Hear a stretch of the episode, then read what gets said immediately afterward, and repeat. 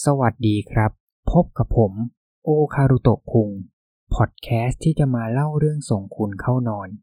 ด้วยเรื่องชวนขนลุก และใน EP นี้ ผมก็ขอพาทุกท่าน มาเยี่ยมเยียนประเทศญี่ปุ่นกันบ้าง หนึ่งในประเทศที่เรียกได้ว่า มีเรื่องราวสยองขวัญ และเรื่องราวแปลกชวนพิศวงที่เป็นเอกลักษณ์โดดเด่น โดยเรื่องที่ผมจะมาเล่าในครั้งนี้ เป็นเรื่องที่ชาวเน็ตญี่ปุ่นจากเว็บบอร์ดทูจัง ต่างขนานนามให้เป็นเรื่องหลอนระดับตำนานประจำเว็บ แต่ละเรื่องราวจะเป็นอย่างไร และจะมีความน่ากลัว จนทำให้ชาวไทยอย่างเราขนลุกตามได้หรือไม่ เมื่อทุกคนพร้อมแล้ว ก็ขอเชิญ รับชมและรับฟังกันได้เลยครับตำนานที่หนึ่งคาโงเมะ เรื่องนี้ เป็นเรื่องที่ผมได้ฟังมาจากเพื่อนสนิทของผมคนหนึ่ง มันเป็นเรื่องที่ฝังใจที่สุด และภาพเหตุการณ์ทั้งหมดในวันนั้น ยังคงติดอยู่ในความทรงจำของเพื่อนผม ไม่มีทางที่จะลบไปได้ ย้อนไปหลายปีก่อน เพื่อนผมทำงานเป็นพนักงานพาร์ทไทม์ที่ร้านอาหารแห่งหนึ่งในโตเกียว แล้วก็มีอยู่ช่วงหนึ่งที่ร้านอาหารที่เพื่อนผมทำงานได้ปิดร้านชั่วคราวเเพื่อให้พนักงานทุกคนได้รวมตัวกันเที่ยวพักผ่อนในช่วงเทศกาลวันหยุดยาว ทริปนั้นมีเพื่อนผมพนักงานในร้านอีกห้าคน และผู้จัดการร้านหนึ่งคน พวกเขาขับรถไปเที่ยวกันที่แถบชูโงคุ ซึ่งอยู่ทางตะวันตกของประเทศญี่ปุ่น โดยพวกเขาเดินทางด้วยรถเก่งทั้งหมดสองคัน โดยเพื่อนผมนั่งอยู่ในรถคันที่สองซึ่งมีคนอยู่ทั้งหมดสี่คน ส่วนรถอีกคันหนึ่งที่ขับนำหน้านั้น เป็นรถของผู้จัดการร้าน มีผู้จัดการและพนักงานอีกสองคน พวกเขาขับรถแวะเที่ยวจุดแลนด์มาร์กหลายที่ จนถึงช่วงเย็นๆใกล้ค่ำพวกเขาก็ขับรถมาเที่ยวชมเนินเขาแห่งหนึ่ง บรรยากาศตอนนั้นเงียบสงบมากๆ ตลอดทั้งทาง ไม่มีรถคันอื่นวิ่งผ่านไปผ่านมาให้เห็น มีเพียงรถของกลุ่มเพื่อนผม ที่วิ่งลัดเลาะตามเนินเขา จนกระทั่งรถของพวกเขาขับมาถึงสะพานเชื่อมภูเขา ซึ่งด้านล่างเป็นเหวที่มีความลึกพอสมควร จังหวะที่รถของพวกเขากำลังขับอยู่บนสะพาน จู่ๆบรรยากาศรอบตัว ก็เริ่มมืดลง พร้อมกับมีหมอกหนาปกคลุมไปทั่วบริเวณ แต่แล้วจู่ๆในช่วงที่รถของพวกเขาขับมาถึงช่วงกลางสะพาน รถของผู้จัดการ ก็เหยียบเบรกกระทันหัน โชคยังดี ที่รถที่เพื่อนผมนั่งมา เหยียบเบรกได้ทัน ก่อนที่รถจะชนท้ายกับรถข้างหน้าแบบฉิวเฉียด ข้างหน้าทำอะไรกันเนี่ย คนขับรถคันที่เพื่อนผมนั่งบ่นขึ้นมาทันที ขณะที่ทุกคนในรถพยายามเพ่งมองไปที่รถข้างหน้าว่าเกิดอะไรขึ้น แต่เนื่องจากหมอกที่ลงหนาจึงทำให้พวกเขามองไม่เห็นอะไรมากนัก เพื่อนผมก็ยังมองในแง่ดีว่า บางทีรถข้างหน้าอาจจะจอดเพราะอยากจะแวะถ่ายรูปเก็บภาพวิวที่อยู่กลางสะพานก็ได้ จนเวลาผ่านไปหลายนาที รถคันหน้าก็ยังคงจอดนิ่ง ไม่ขยับไปไหน พวกเพื่อนผมรู้สึกว่ามันมีอะไรผิดปกติ แล้วทุกคนก็กำลังจะเปิดประตูลงจากรถเพื่อไปเช็ครถข้างหน้า แต่ไม่ทันที่ทุกคนจะได้ลงจากรถ จังหวะนั้นเอง ประตูเบาะหลังของรถคันหน้าก็ถูกเปิดออกอย่างแรง พร้อมกับร่างของเพื่อนพนักงานสองคน ที่วิ่งลงมาจากรถ เพื่อนผมรู้สึกได้ทันทีว่านี่มันไม่ปกติแล้ว ท่าทางของเพื่อนที่ลงมาจากรถนั้น มันดูแปลกมากๆ พวกเขาสองคนวิ่งจับมือกันมา และหลังจากนั้นเพียงไม่กี่วินาที สิ่งที่ไม่มีใครคาดคิดก็เกิดขึ้น พนักงานสองคนนั้น วิ่งตรงไปที่ขอบสะพาน แล้วปีนข้ามรั้วสะพาน กระโดดลงไปที่หน้าผา ทุกคนที่อยู่ในรถคันที่สองต่างถึงกับช็อกตกใจ ผู้หญิงในรถถึงกับกรีดและร้องไห้ออกมา เพื่อนผมกับพนักงานอีกคนหนึ่ง รีบเปิดประตูวิ่งออกจากรถตรงไปที่ขอบสะพาน พวกเขาพยายามก้มมองลงไปภายในเหว แต่ด้วยความลึกและหมอกที่ลงหนา พวกเขาเลยมองไม่เห็นอะไรได้มากนัก ทุกคนยังคงช็อกและตกใจกับภาพที่เห็น และพวกเขาก็เพิ่งนึกขึ้นได้ว่า ยังมีผู้จัดการอีกคนหนึ่งที่อยู่ในรถ เพื่อนผมเลยรีบวิ่งไปเช็คที่รถคันแรก พวกเขาเห็นผู้จัดการที่ยังคงนั่งอยู่ที่เบาะฝั่งคนขับ มือสองข้างของเขากำพวงมาลัยรถไว้แน่น จนเห็นเส้นเลือดที่ปูดขึ้นมา ปากของเขาพูดวนซ้ำแต่คำเดิมๆว่า อย่าไป อย่าไป อย่าไป ไม่ว่าพวกเพื่อนผมจะพยายามเรียก หรือเขย่าตัวอย่างไร ผู้จัดการก็ไม่ตอบสนอง จนสุดท้ายพวกเขาเลยตัดสินใจโทรเรียกเจ้าหน้าที่ตำรวจให้มาช่วย หลังจากนั้นไม่นาน ตำรวจและเจ้าหน้าที่กู้ภัยก็มาถึงที่สะพาน ผู้จัดการถูกส่งขึ้นรถพยาบาลทันที ทางกู้ภัยได้ลงไปตรวจสอบสำรวจที่ก้นเหว แล้วพวกเขาก็ได้เจอกับร่างที่ไร้ลมหายใจของพนักงานสองคนที่กระโดดลงไปก่อนหน้านี้ พื่อนผมและพนักงานที่เหลือต่างก็ถูกตำรวจสอบปากคำอย่างหนัก แล้วหลังจากที่มีการสืบค้นจุดเกิดเหตุ และสอบปากคำผู้เพื่อนผมอยู่นาน พวกเขาก็สรุปคดีว่า นี่เป็นเพียงการฆ่าตัวตาย เวลาผ่านไปหลายวันหลังเกิดเหตุ เพื่อนผมก็มีโอกาสเข้าไปเยี่ยมผู้จัดการที่ยังนอนรักษาตัวอยู่ที่โรงพยาบาล โชคยังดี ที่อาการของผู้จัดการตอนนั้นกลับมาดีขึ้นมาก และพอจะพูดคุยได้ปกติ เพื่อนผมเลยถามกับเขาตรงๆว่า วันนั้นมันเกิดอะไรขึ้นกันแน่ทำไมผู้จัดการถึงต้องหยุดรถกลางสะพาน แล้วผู้จัดการก็เริ่มเล่าว่า ช่วงที่ขับรถมาถึงกลางสะพาน จู่ๆก็มีร่างของเด็กผู้หญิงคนหนึ่ง ปรากฏตัวขึ้นมายืนขวางหน้ารถ ด้วยความตกใจ ผู้จัดการเลยรีบเหยียบเบรกเด็กผู้หญิงที่ยืนขวาง น่าจะเป็นเด็กวัยประถม แต่เธอใส่เสื้อที่ดูโบราณมากๆ เหมือนมาจากละครย้อนประวัติศาสตร์ จังหวะที่เขาเหยียบเบรก เด็กคนนั้นไม่มีอาการตกใจ หรือขยับหลบไปไหนแม้แต่น้อย ตอนแรก ผู้จัดการเข้าใจว่าอาจจะเป็นเด็กที่หลงทาง แล้วต้องการความช่วยเหลือ แต่ไม่ทันที่ผู้จัดการจะลงจากรถเพื่อไปพูดคุย เขาก็ต้องถึงกับช็อกสุดขีด เพราะรอบๆรถ เขาเห็นร่างเด็กอีกจำนวนมากที่ใส่เสื้อผ้าเหมือนกับเด็กที่ยืนอยู่หน้ารถ พวกเขาทุกคนมองเข้ามาในรถ และกำลังยืนจับมือกันเป็นวงกลมล้อมรถไว้ ตัวผู้จัดการรู้แล้วว่า สิ่งที่เขาเจอนั้นไม่ใช่มนุษย์ปกติแน่นอน เขาเลยรีบล็อกประตูรถ แล้วเริ่มสวดมนต์เท่าที่เขาพอจะจำได้ เด็กๆที่อยู่ด้านนอก เริ่มเดินวนไปวนมารอบรถ ในขณะที่ยังจับมือกัน และร้องเพลงกล่อมเด็กที่มีชื่อว่าคาโงเมะ เขาเล่าต่อว่า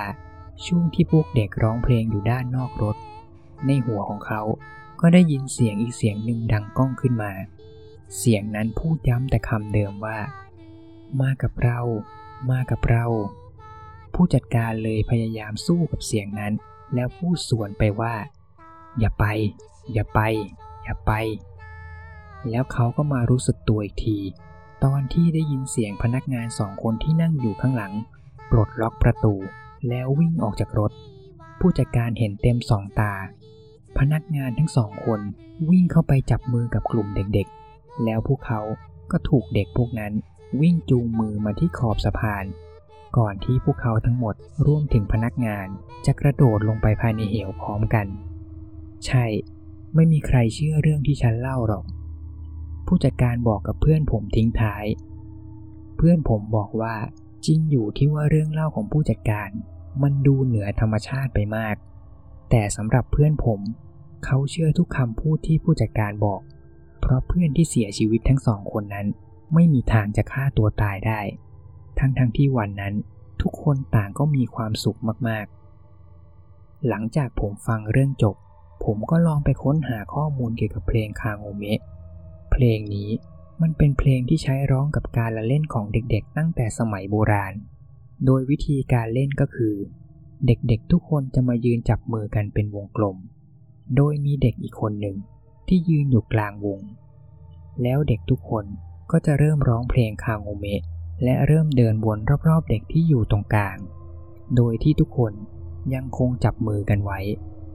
แล้วเมื่อเพลงจบลง ทุกคนก็จะหยุดเดิน แล้วเด็กที่อยู่กลางวง ก็ต้องถ่ายว่า ตอนนี้เด็กที่ยืนอยู่ข้างหลังเขา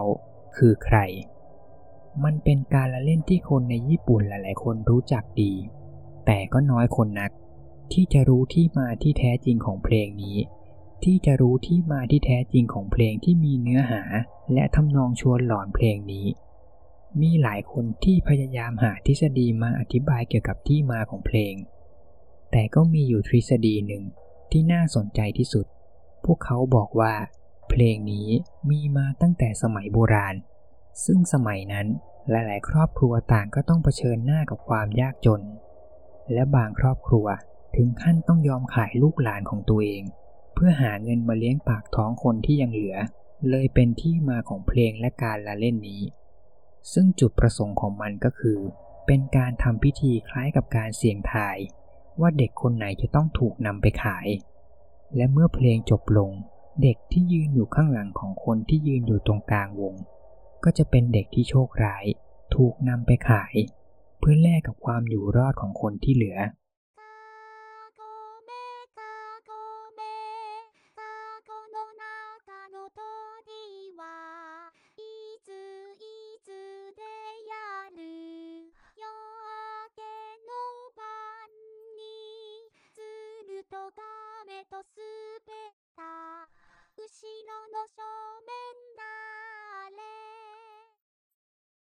ตำนานที่สอง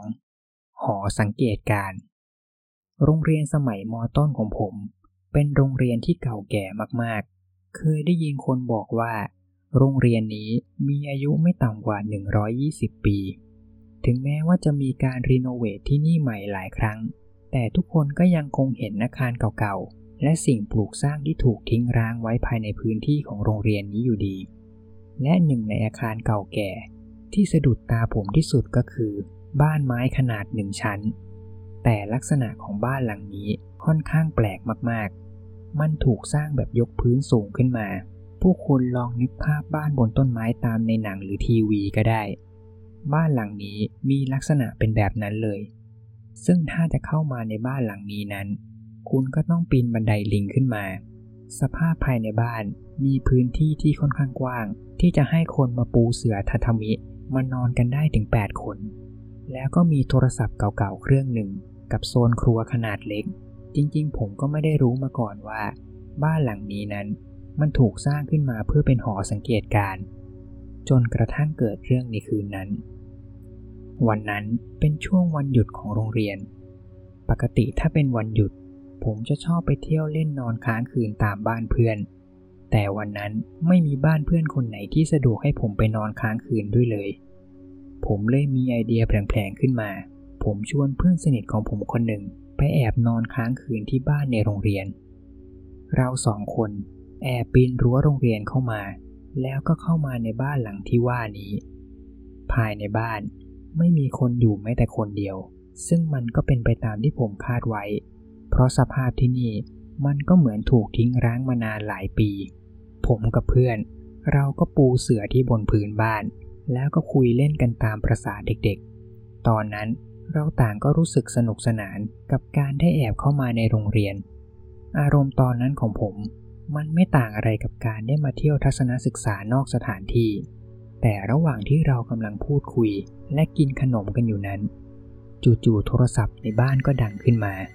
ทั้งผมกับเพื่อนถึงกับสะดุ้งตกใจพร้อมกัน ผมแปลกใจว่าใครโทรมา เพราะผมก็ค่อนข้างมั่นใจ ว่าตอนที่ผมกับเพื่อนแอบเข้ามาในโรงเรียน ไม่น่ามีใครเห็นผมกับเพื่อนได้ ผมเป็นคนเข้าไปรับสายที่โทรมา ปลายสายบอกว่า เขาเป็นพานโรงของโรงเรียน และเขาก็บอกกับผมว่า เขาเป็นห่วงที่เห็นผมกับเพื่อนเข้ามานอนในที่หอสังเกตการ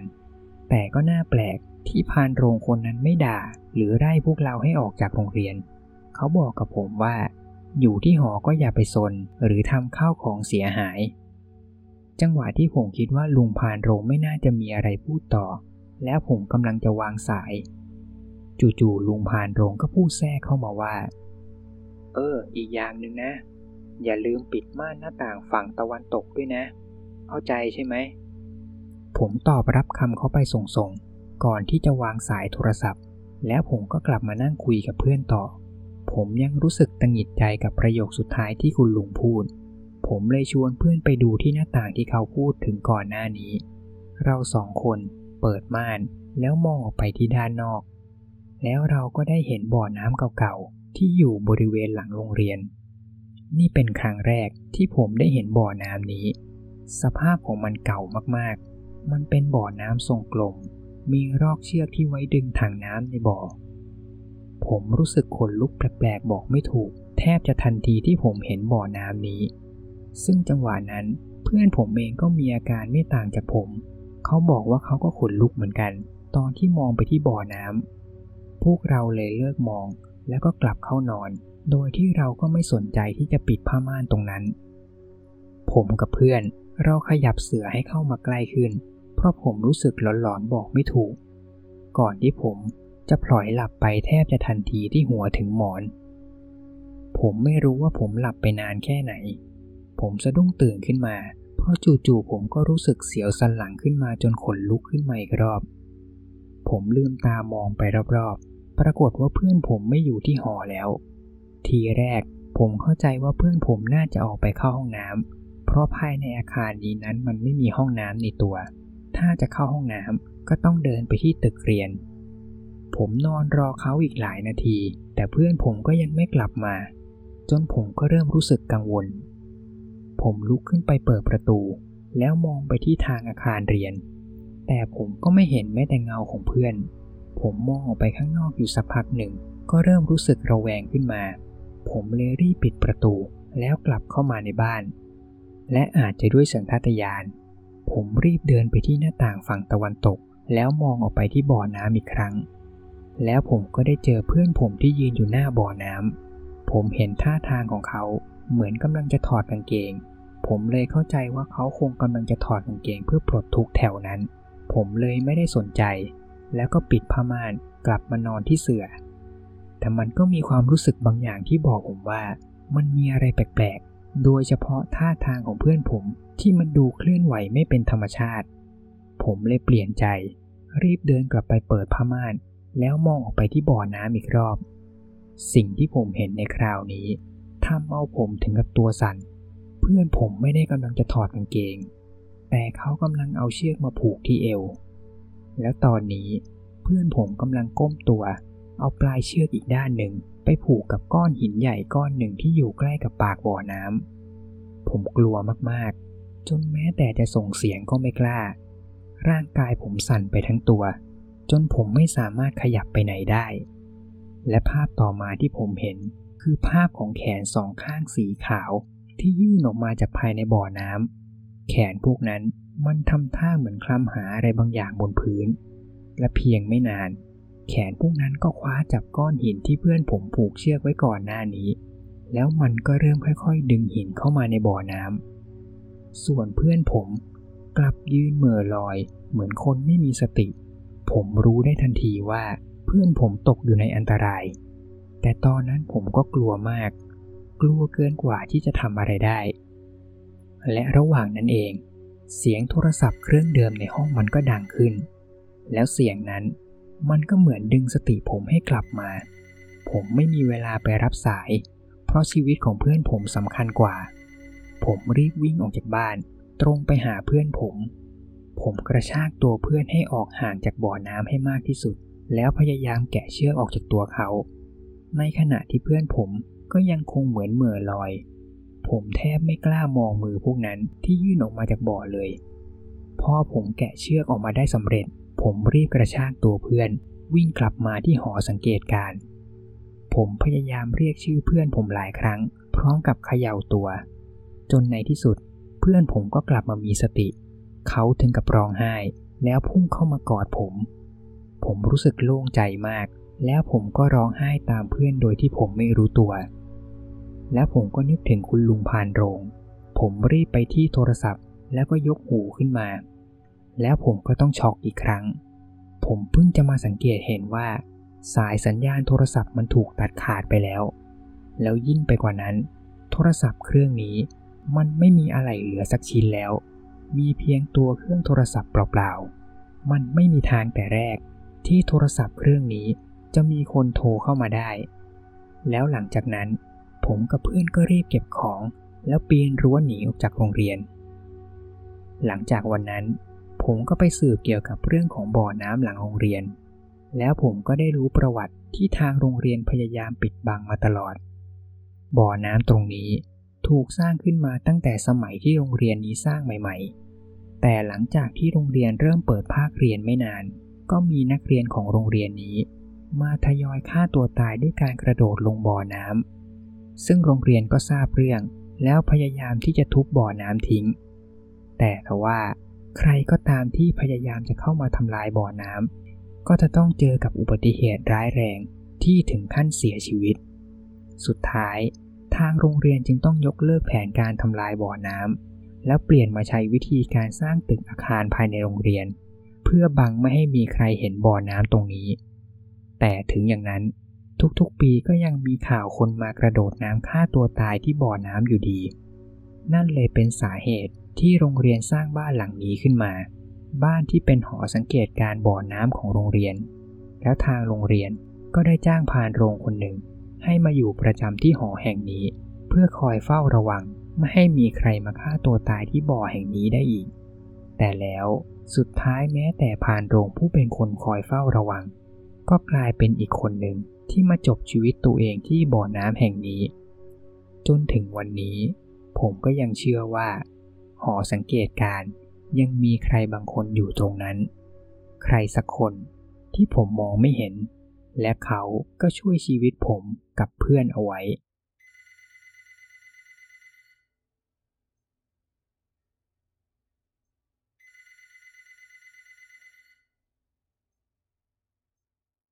ตำนานที่สาม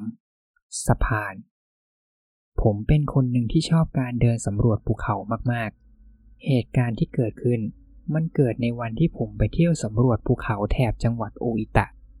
ผมเริ่มออกเดินทางตั้งแต่ช่วงบ่ายๆ แต่วันนั้นเวลาก็เดินไวมากกว่าที่ผมคิด ผมมารู้ตัวอีกที พระอาทิตย์ก็กำลังจะตกดินแล้ว จากจุดที่ผมอยู่ ผมได้กะเวลาแล้ว ผมคงไม่น่าเดินกลับไปที่รถของผมได้ทัน ก่อนที่พระอาทิตย์จะตกดินแน่ๆ และการเดินเขาในช่วงกลางคืน มันก็เป็นอะไรที่เสี่ยงอันตรายมากๆ ผมเลยตัดสินใจว่าจะหาบ้านพักใกล้ๆแถวนี้ นอนค้างหนึ่งคืน แล้วพรุ่งนี้เช้าค่อยเดินทางกลับ ผมนึกขึ้นได้ว่า ใกล้ๆแถวนี้มันมีสะพานข้ามภูเขาที่อีกฝั่งหนึ่งของสะพานจะมีชุมชนเล็กๆตั้งอยู่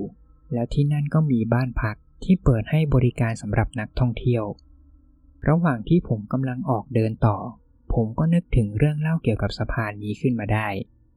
มันมีข่าวลือหนาหูว่า ที่บริเวณใกล้ๆกับสะพาน จะเป็นจุดที่มีคนมากระโดดฆ่าตัวตายเยอะมากๆ และที่มันน่าขนลุกก็คือ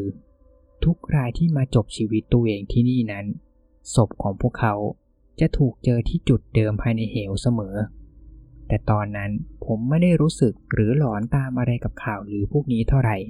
เพราะเรื่องเล่าอาถรรพ์แบบนี้ ผมก็เคยได้ยินมาเยอะมากจากสถานที่ต่างๆ แล้วผมก็เคยไปเที่ยวมาหลายสถานที่ แต่ผมก็ไม่เคยเจออาถรรพ์หรือเรื่องราวแปลกๆมาก่อน แล้วผมก็คิดว่าการที่มีคนมากระโดดฆ่าตัวตายจุดเดิมซ้ำๆกัน มันก็มีความเป็นไปได้ เพราะจุดนี้นั้นมันเป็นจุดที่มีวิวสวยมาก แถมบริเวณเหวตรงนี้ มันก็ค่อนข้างลึกมากด้วย ถ้าคุณกระโดดจากตรงนี้ มันก็ค่อนข้างจะรับประกันได้ว่า คุณน่าจะจบชีวิตของตัวเองได้แน่นอน แล้วก็ไม่น่าจะทันได้รู้สึกถึงความเจ็บปวดทรมานด้วย ผมเลยไม่ได้เชื่อ หรือสนใจเลยว่ามันจะเป็นเรื่องของอาถรรพ์หรือเรื่องลี้ลับ จนผมเดินมาถึงสะพานข้ามเขา โชคดีมาก ที่ผมมาถึงตรงนี้ทันก่อนที่ฟ้าจะมืด ตอนนั้นผมเองก็เหนื่อยมากๆ เพราะผมก็รีบเดินมาให้เร็วที่สุด ผมกำลังจะเดินข้ามสะพานนั้น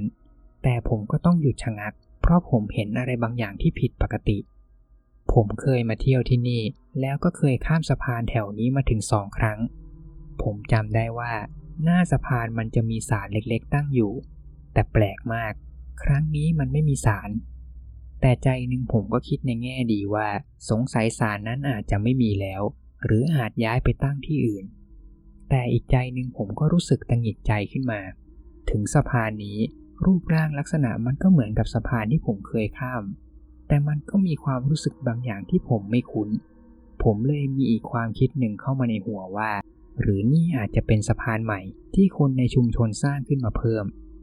บางทีพวกเขาอาจจะมีรายได้เข้ามาเยอะมาก เลยลงทุนสร้างอีกสะพานขึ้นมา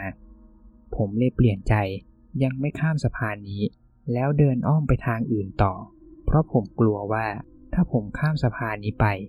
ผมอาจจะไปโผล่ที่หนึ่ง แล้วผมอาจจะไม่ชินทางและหลงทางได้ หลังจากผมเดินลัดเลาะตามเขาไปอีกประมาณไม่ถึงครึ่งชั่วโมง ผมก็มาเจอกับอีกสะพานหนึ่ง สะพานตรงนี้ มีสารตั้งอยู่ข้างหน้า ตรงกับที่ผมจำได้ ผมเลยไม่ลังเลรีบเดินข้ามสะพานนี้ ไปที่ชุมชนที่อยู่ฝั่งตรงข้าม ผมมาถึงบ้านพักของชุมชน ผมแทบจะไม่ได้คุยอะไรกับใครเลย นอกจากขอกุญแจห้องพัก และพูดขอบคุณนิดหน่อย ก่อนที่ผมจะเดินมาที่ห้อง แล้วล้มตัวลงนอนบนเตียงทันที เช้าวันต่อมา ผมก็รู้สึกสดชื่นขึ้นมาก หลังจากผมนอนเต็มอิ่มตั้งแต่หัวค่ำผมพร้อมที่จะเดินทางกลับแล้ว แต่ก่อนกลับ ผมก็แวะกินอาหารเช้าที่ทางบ้านพักเตรียมไว้ให้ แล้วผมก็ได้มีโอกาสพูดคุยกับเจ้าของบ้านพัก เดี๋ยวนี้นักท่องเที่ยวคงน่าจะเยอะใช่ไหมครับ ผมพูดถามกับเจ้าของบ้านทำไมคิดอย่างนั้นเหรอครับ เขาถามผมกลับ เมื่อวานตอนที่ผมมาที่นี่ ผมเห็นมีสะพานที่สองเพิ่มขึ้นมา ผมเลยเดาว่าช่วงนี้นักท่องเที่ยวคงน่าจะมาเยอะมาก จนต้องสร้างสะพานเพิ่มใช่ไหมครับ แต่พอผมพูดจบ สีหน้าของเจ้าของบ้านเปลี่ยนไปทันที จากที่เขายิ้มแย้มอยู่ กลายเป็นสีหน้าที่ตกใจมากๆ อะไรนะครับ คุณเห็นอีกสะพานหนึ่ง เออใช่ครับ มันมีอีกสะพานหนึ่งที่มันไม่ห่างจากสะพานแรกมาก คุณไม่เคยเห็นสะพานนี้เหรอครับ ผมถามด้วยความสงสัย โอ้ไม่ไม่ครับ คุณไม่ควรจะเห็นมันเลย เขาตอบด้วยน้ำเสียงที่ดูจริงจัง ตอนนั้นผมสับสนไปหมด ผมไม่เข้าใจว่าเขาพยายามจะสื่ออะไรกับผม ไม่ทันที่ผมจะได้ถามอะไรต่อ เจ้าของบ้านพักก็ชิงพูดขึ้นมาต่อ สะพานที่สองมันไม่มีอยู่จริงครับ มันเป็นภาพลวงตา ผมได้ยินนักเดินทางหลายคนพูดถึงสะพานที่สองนี้ให้ผมฟังเยอะมาก คุณน่าจะเคยได้ยินข่าวใช่ไหมครับ ที่มีคนมากระโดดฆ่าตัวตายที่บริเวณภูเขาแถบนี้ ผมไม่พูดอะไร ได้แต่พยักหน้ารับ ก่อนที่เขาจะเริ่มเล่าต่อ คนแถวนี้เรารู้ดีครับ ว่าจริงๆ มันไม่ใช่การฆ่าตัวตาย ความจริงที่พวกเขาต้องเสียชีวิตที่นี่นั้น มันเป็นเพราะว่าพวกเขาเดินขึ้นผิดสะพาน สะพานที่มันไม่มีจริงตรงนั้น ใครก็ตามที่หลงไปเดินสะพานนั้น ร่างของพวกเขาก็จะร่วงตกเหวทันที นั่นแหละครับ สาเหตุที่แท้จริงว่าทำไมทุกศพที่เกิดจากการพลัดตกหน้าผา ถึงต้องมาเจอที่จุดเดียวกัน นั่นก็เพราะว่าพวกเขา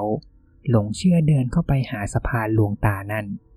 พวกเราเคยลองสร้างป้ายเตือนที่บริเวณสะพานหลวงตาตรงนั้นนะครับ เพื่อหวังว่าจะไม่มีใครเดินเข้าไปตรงนั้นอีก แต่ไม่ว่าเราพยายามจะตั้งป้ายกี่ครั้ง ไม่กี่วันต่อมา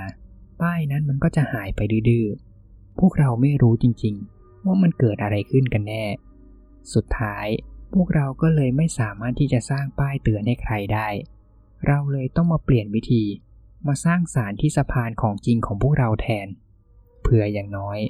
มันจะช่วยลดอาถรรพ์ที่เกิดขึ้น ไม่มากก็น้อย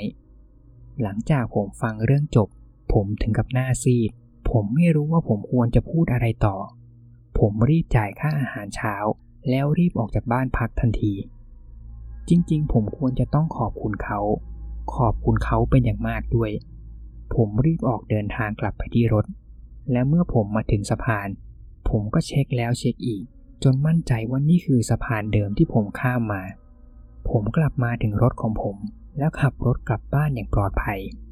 แต่หลังจากวันนั้น ผมก็สาบานกับตัวเอง ว่าผมจะไม่มาเที่ยวที่แห่งนี้อีก คุณคนไหนที่มาเที่ยวที่นี่ ผมอยากจะขอเตือนพวกคุณ ให้เช็คให้ดีก่อนที่คุณจะข้ามสะพาน อย่าลืมเช็คให้ดี ว่าหน้าสะพาน มีสารตั้งอยู่หรือไม่ และทั้งหมดนี้ครับ ก็คือ 3 เรื่องเล่าตำนานประจำเว็บทูจาน ขอขอบคุณทุกท่านที่ติดตามรับฟังเรื่องราวจนจบครับ ใครที่ชอบเรื่องเล่าแบบนี้ ผมก็ขอฝากกดติดตาม และกดกระดิ่งแจ้งเตือนไว้ เพื่อจะได้ไม่พลาด